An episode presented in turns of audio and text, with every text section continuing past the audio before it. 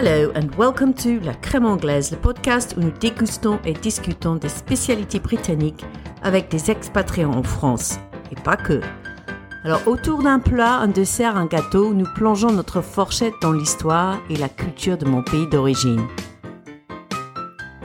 Aujourd'hui, je vous emmène de l'autre côté de la Manche grâce à Zoom pour une rencontre avec une Française qui habite en Grande-Bretagne. Et pour vous mettre l'eau à la bouche, je suis ravie de vous présenter Jilly Smith, l'auteur et podcaster britannique sur le thème de la cuisine. Surtout, c'est elle qui m'a encouragée à plonger dans la crème anglaise et de faire mon propre podcast. Ici, elle présente son podcast Cooking the Books. Cooking the Books is a show about food books that links what we eat to how we live and how our food choices have impact.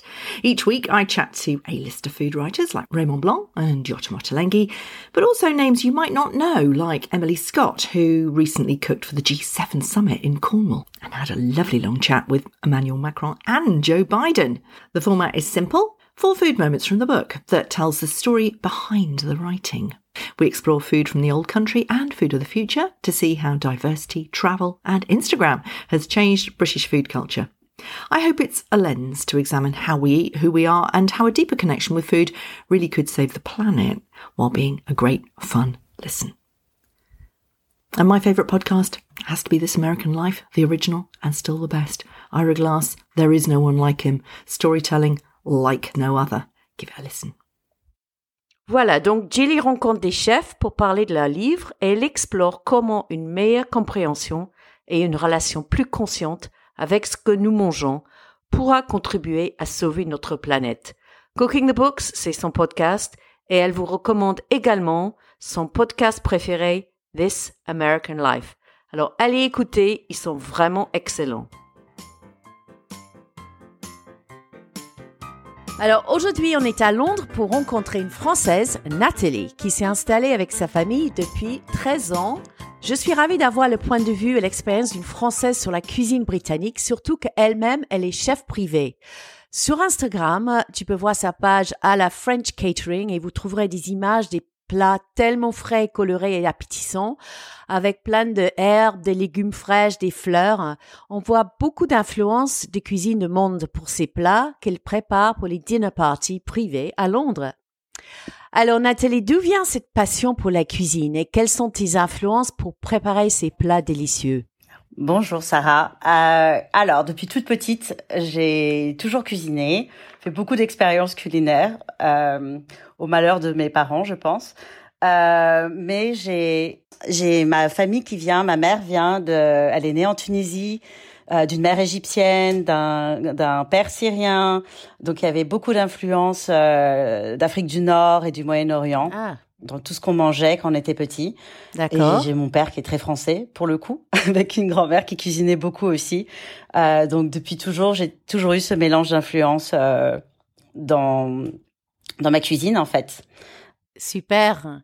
Et, et du coup, depuis quand tu fais à la French Catering? Alors ça c'est ça a commencé un petit peu avant le le les lockdowns en fait. Euh, j'ai commencé j'ai une amie qui était venue dîner à la maison et qui avait adoré et qui a commencé à me demander de cuisiner pour elle quand elle faisait des dîners à la maison. Euh, donc euh, par amitié, j'avais commencé comme ça et en fait quand tout a fermé, je me suis rendu compte que qu'on en avait un peu marre d'avoir des Deliveroo et, et que personne n'avait le courage de cuisiner, etc. Et donc j'ai commencé une sorte de cantine où du coup j'offrais aux gens euh, euh, des repas euh, toute la semaine où ils pouvaient choisir dans le menu un peu euh, comme au restaurant, mais avoir des choses bah, fraîches et équilibrées. voilà, qu'ils puissent manger sainement un peu toute la semaine sans avoir à cuisiner. C'est vrai que Londres est devenu euh, le melting pot des cuisines du monde euh, entier, euh, ré- réinventé par des jeunes chefs. Et dans ton répertoire, on ne voit pas beaucoup de plats anglais. Comment tu pourras définir la vraie cuisine anglaise et, pourquoi il a une si mauvaise réputation? Alors, euh, pourquoi à la mauvaise réputation et, parfois c'est justifié, j'ai envie de dire. Je pense que c'est culturel euh, sur le fait que les, les Anglais aiment bien manger vite fait, quelque chose, souvent des plats assez salés ou très sucrés ou frits. Euh, qu'on retrouve beaucoup dans la cuisine de pub euh, ou, etc. Par rapport aux Français, je pense qu'aiment bien les choses bien mijotées euh, et se retrouver à table. Euh, il y a, il y a, je pense qu'on a tous, euh, quand on était petit, euh, ce souvenir en se disant la cuisine anglaise, c'est du, c'est du l'agneau bouilli avec de la sauce à la menthe. Oui, ça nous colle encore.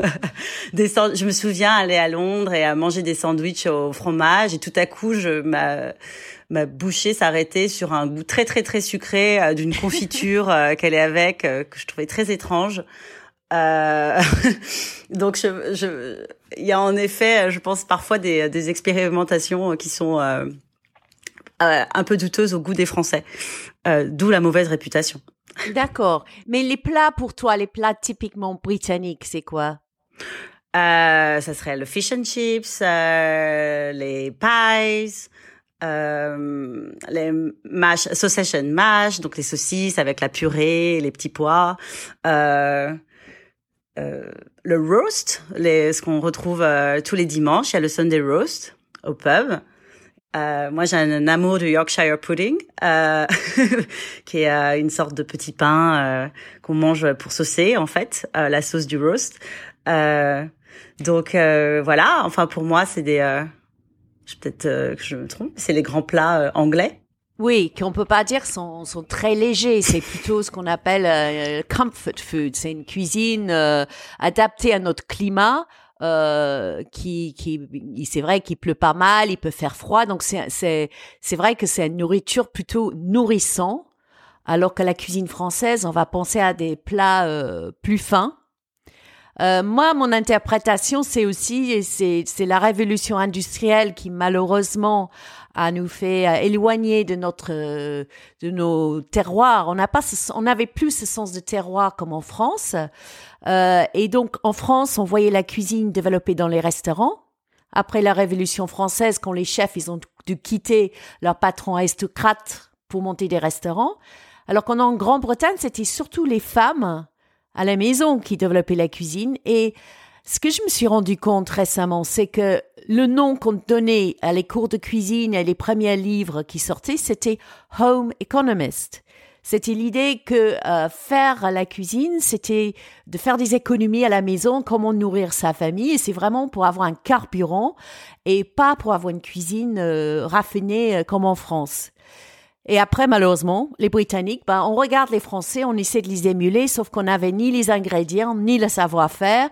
Et donc, on avait une espèce de, de cuisine de très mauvaise qualité qu'on appelait, euh, on mettait un nom français dessus en pensant qu'on faisait la, ça l'affaire.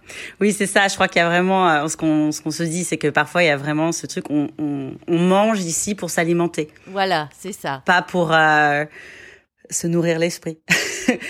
Mais pourtant, il y a quand même des très bons plats et on est là pour parler de la cuisine anglaise. Donc tu as choisi le steak and ale pie. Alors pourquoi ce plat en particulier? Alors, je suis partie en, voyage euh, à Basse quand j'avais 13 ans et dans une famille avec l'école et euh, nous avons eu la chance de tomber sur une, une prof de cuisine euh, probablement dans une école. Ah oui, home economist. oh, exactement. Et euh, du coup, euh, contrairement à mes petits camarades, elle nous cuisinait des choses le soir, ah. Euh, un peu meilleur qu'eux apparemment. Et un jour, elle nous a fait cette beef and ale pie et et ben j'ai trouvé ça hyper bon. Et du coup, je lui ai demandé la recette. Je suis rentrée avec à la maison en France.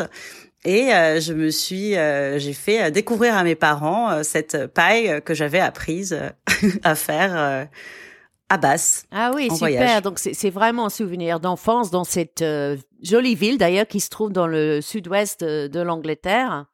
Donc le steak and ale pie, qu'est-ce qu'il y a dedans et est-ce que tu le fais à la maison? Alors c'est un c'est une sorte de de, de ragoût hein, de stew euh, de bœuf avec des oignons, euh, une sauce un peu épaisse comme une gravy euh, et euh, de la tomate un peu euh, et en fait c'est recouvert d'une pâte brisée.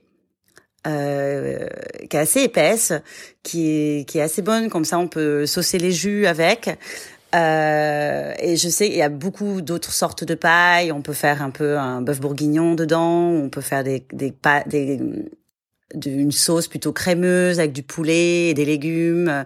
Il y a des versions aussi végétariennes.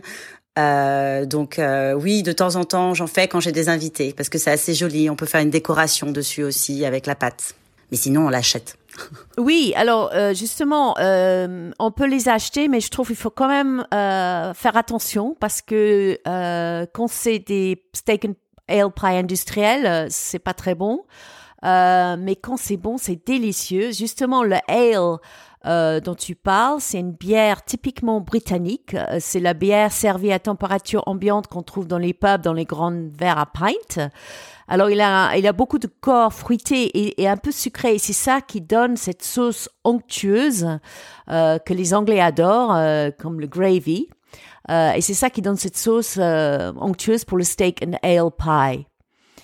Euh, et c'est vrai que la, la, pâte qu'on met autour, bon, après, il y a des écoles qui disent qu'il faut avoir la pâte en dessous et au-dessus, mais il y a aussi les pailles où il y a juste la pâte au-dessus. Mais néanmoins, quand ça absorbe le jus, c'est vraiment euh, delicious, vraiment délicieux. Et puis c'est comfort food, euh, vraiment comme tu disais, c'est vraiment le plat qu'on a envie de manger l'hiver. Euh, parce que c'est chaud, parce que c'est euh, c'est gras, c'est bon. Bah tout à fait. Alors on va regarder un petit peu l'origine des pies en général. Euh, qui fait vraiment partie du paysage britannique. Comme tu as dit, euh, il y a toutes sortes de pies. Il y a le shepherd's pie, le cottage pie, quand les pommes de terre sont devenues populaires en Angleterre, qu'on peut associer avec le, le, le hachis parmentier en France. Il y a un pie de ma région, le Cornouailles, le Stargazy Pie. Je sais pas si tu connais ça. Non. C'est une tourte faite avec des sardines entières où les têtes sortent de la pâte pour euh, regarder le, les étoiles ou le, star, le, le, ciel, si tu veux. Et évidemment, il y a la fameuse pork pie. Euh, donc chaque région a sa propre paille, aussi comme le Cornish pasty qui est en Cornouailles, qui est un peu un cousin aussi des pailles parce que c'est plutôt en forme de euh, comme un empanadas qu'on trouve euh, en Argentine. Alors le paille, ce qui est incroyable, c'est que c'est un des premiers street food. Quand la majorité de la population n'avait avait ni four, ni fourchette, ni assiette, on achetait des pailles euh, individuelles à tout coin de rue euh, pour les manger directement euh, dans sa main. Mais l'idée d'enfermer la nourriture dans une pâte à base de farine et de, de l'huile trouve ses origines beaucoup plus loin. Euh, en Rome antique, par exemple, c'était le moyen de préserver la viande, comme euh, imaginez un Tupperware moderne. Euh, et on appelait ces boîtes des coffins. Ça, ça veut dire cercueil en français. Alors c'est pas très joli, mais ça ne voulait pas dire que c'était morbide, mais c'était simplement pour dire une boîte. Et au départ, on mangeait pas la pâte, c'était vraiment juste le, le contenant. C'était un moyen de, de préserver ce qu'il y avait dedans. Euh, c'était très très épaisse, euh, mais on pouvait l'utiliser comme assiette après.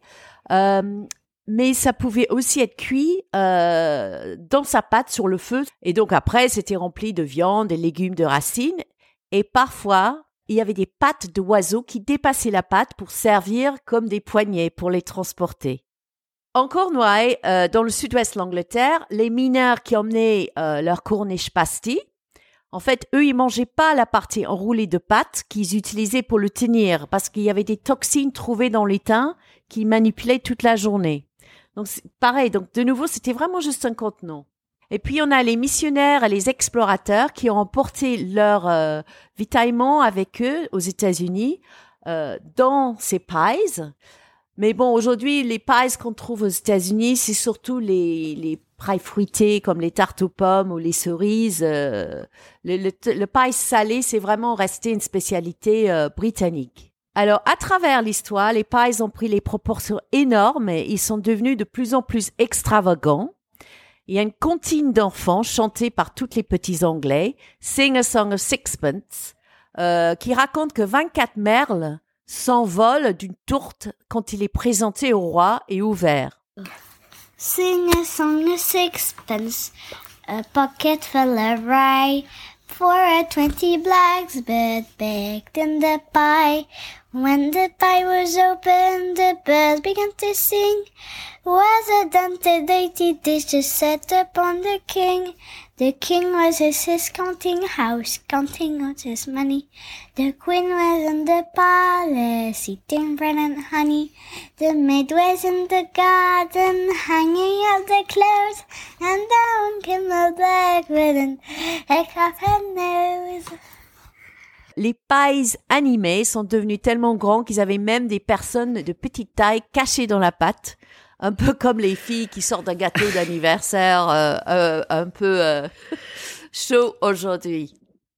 Tu sais, on, on, on, se disait au Moyen Âge et à la Renaissance, etc. C'était quand même des, des sur les tablés des rois, c'était quand même des des grandes compétitions de beauté, euh, des mets euh, les plus fous en fait. C'est, euh, j'avais l'impression, mais que en fait partout un peu en France ou en Angleterre, tu avais toujours ces pailles en fait, que même en France, qui, qui est devenue la tourte ici, mais qui est plus avec une, une pâte feuilletée, euh, et qui sont toujours des, c'est toujours très fin et délicat. Même moi, je trouve ça très lourd, mais parce qu'on essayait surtout de faire des, jolies présentations. Et moi, j'ai vu à Londres, il y a un restaurant, j'ai envie d'essayer. Euh, je crois c'est le Rosewood Hotel, s'appelle le Pyrum. Et c'est un, un, mec qui a trouvé des, des, des moules pour euh, faire les pailles autrefois et il, il s'est fait vraiment former à ça il a regardé dans les archives etc et donc il a créé une pièce comme dans l'époque victorienne euh, où c'était une pièce un peu froide pour euh, travailler la pâte. Et c'est un tout petit restaurant à côté d'un autre restaurant qu'il a. Euh, je t'enverrai le lien. Euh, mais il fait des pailles extraordinaires. Et, et j'ai vraiment envie d'aller déguster ça. Mais est-ce que c'est bon Ah si si si si si si c'est très très bon. Il a sorti un livre et, et son restaurant s'appelle le Pie Room.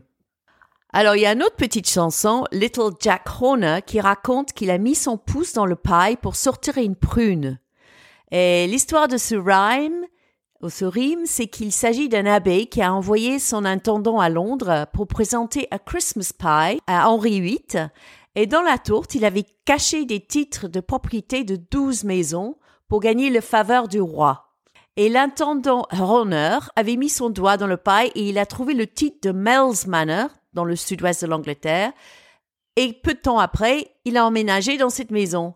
Alors, c'est vrai, c'est faux, mais néanmoins, les descendants de Horner ont vécu pendant plusieurs siècles dans cette maison. Donc, on voit comment les pailles jouent vraiment un grand rôle dans notre folklore et histoire. Alors, les pies qu'on mange aujourd'hui trouvent leur origine dans le nord d'Angleterre, où on a remplacé l'huile, parce qu'on ne produit pas de l'huile en Angleterre ou en Écosse, euh, par le beurre ou le sandou, qui permet de mieux étaler et mouler euh, la pâte. Et le steak and ale pie vient de l'Écosse en fait, où les premières pies, le humble pie, étaient remplis par des abats ou des ingrédients que les classes populaires pourraient se payer. À partir du XVIIe siècle, l'Angleterre est spécialisée euh, dans les farces pour toutes sortes de pailles, les ragoûts comme tu as dit tout à l'heure, pour faire euh, les tourtes, les pailles. Et c'est souvent avec du porc euh, combiné avec des fruits et des épices. Et en fait, ça, c'est l'origine de nos mince pies que nous mangeons à Noël. Parce qu'apparemment, quand tu pouvais pas payer le porc, tu mettais le saindoux. Et voilà, aujourd'hui, c'est une tarte euh, sucrée un peu spéciale euh, qu'on mange à Noël. Oui, ça fait partie des spécialités anglaises que surtout les Anglais aiment. Je pense. mais méfie-toi. Non, mais dans un autre euh, épisode, j'ai parlé avec Elizabeth O'Touquet et elle m'a dit ces mince pies et ces Christmas puddings sont les best-sellers à Noël pour les Français. Oui, mon, mon père adore, j'avoue, j'avoue.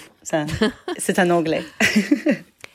Et donc, petit à petit, on voit apparaître le steak et, et le pie, les steaks et rognons et les steaks et huîtres, parce qu'il faut pas oublier, les Anglais mangeaient beaucoup d'huîtres autrefois. Euh, et en Irlande, euh, on a le fameux steak and Guinness pie où le Guinness remplace l'ale. En fait, c'est de la même famille. Hein. Alors, on trouve ces pies dans les pubs, dont tu as dit, mais aussi dans les chip shops. Ça, c'est très populaire dans les Nord, où souvent on mange le pie avec les chips. Mais plus en plus, on les trouve aussi au match de foot, où c'est vraiment venu une tradition de manger les pies euh, à la mi-temps. Alors, ce qui est très intéressant, c'est le nom du pie vient du oiseau pie en français.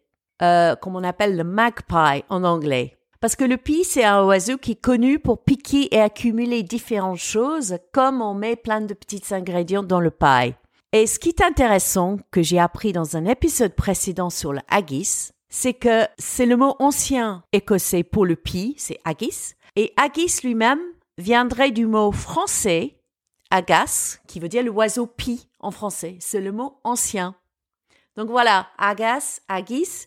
Voilà, le, la cuisine britannique reste intrinsèquement liée à la France, même s'il a pris un tout autre parcours pour arriver aujourd'hui à une renaissance. Moi, j'y crois vraiment, à une renaissance de la vraie cuisine anglaise, réinventée avec des ingrédients de qualité et un savoir-faire de mieux en mieux, même chez les particuliers.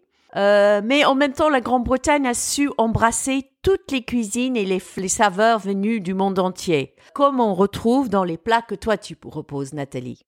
Euh, mais c'est vrai, tu as raison. Je pense que c'est ce qu'on on avait parlé un petit peu avant. C'est vrai que la cuisine à Londres est très différente de la cuisine qu'on va trouver aussi dans le reste de l'Angleterre. Je pense que le, le, fait que ça soit cosmopolite, euh, que tout le monde vienne de partout euh, fait que la cuisine a énormément changé. Euh, et je le vois, moi, en étant ici depuis 13 ans, la, on voit que la cuisine euh, populaire est devenue beaucoup plus internationale. On va toujours trouver du halloumi, qui est un fromage chypriote euh, qu'on retrouve dans, à tous les menus. On va trouver euh, plus de légumes aussi. et donc des pailles aussi, parfois qui sont euh, plutôt euh, du Moyen-Orient où on va on va utiliser des plats internationaux qu'on va mettre aux saveurs euh, anglaises. Tout à fait. Alors maintenant, on arrive à, à ton expérience de la cuisine anglaise un, peu décalée.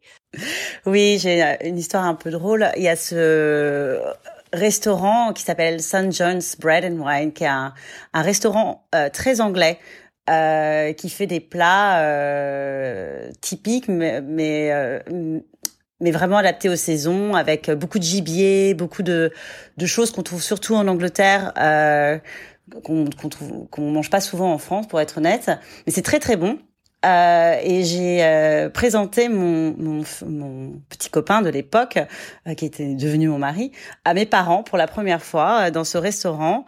Et là, euh, je commande euh, du KFC Squirrel. Oh mon dieu. Alors, je, le Squirrel étant de l'écureuil. Euh, donc, donc, bien entendu, je leur demande. non, mais parce que parfois, il y a des noms qui ne sont pas. Euh, on a peu. Je me suis dit, est-ce que c'est du poulet qu'ils appellent squirrel parce qu'il a la forme de ou euh, et en et fait, KFC, c'était quoi? Ah, Kentucky Fried Chicken. Euh, ah bon? donc un peu, euh, voilà, du, du, comme la panure, comme du poulet pané qu'on retrouverait au fast-food.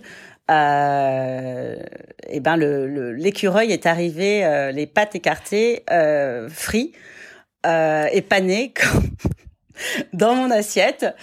Et bien, bien entendu, euh, je n'ai pas perdu le nord parce que j'avais mon, mon copain à l'époque. Euh, et donc j'ai goûté et euh, et il n'y avait pas grand chose à manger. Et comme et comme tout, hein, tout a toujours le goût de poulet, hein, que ça soit du.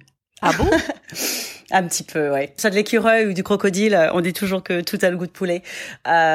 donc voilà. Ouais. Mais ça c'est ça c'est j'ai envie de dire ça c'est assez anglais l'ironie qu'on peut mettre euh, dans, dans, la cuisine anglaise, c'est de jouer avec, c'est de faire un, un, jeu de mots, de aussi faire goûter des choses qu'on mangerait jamais normalement.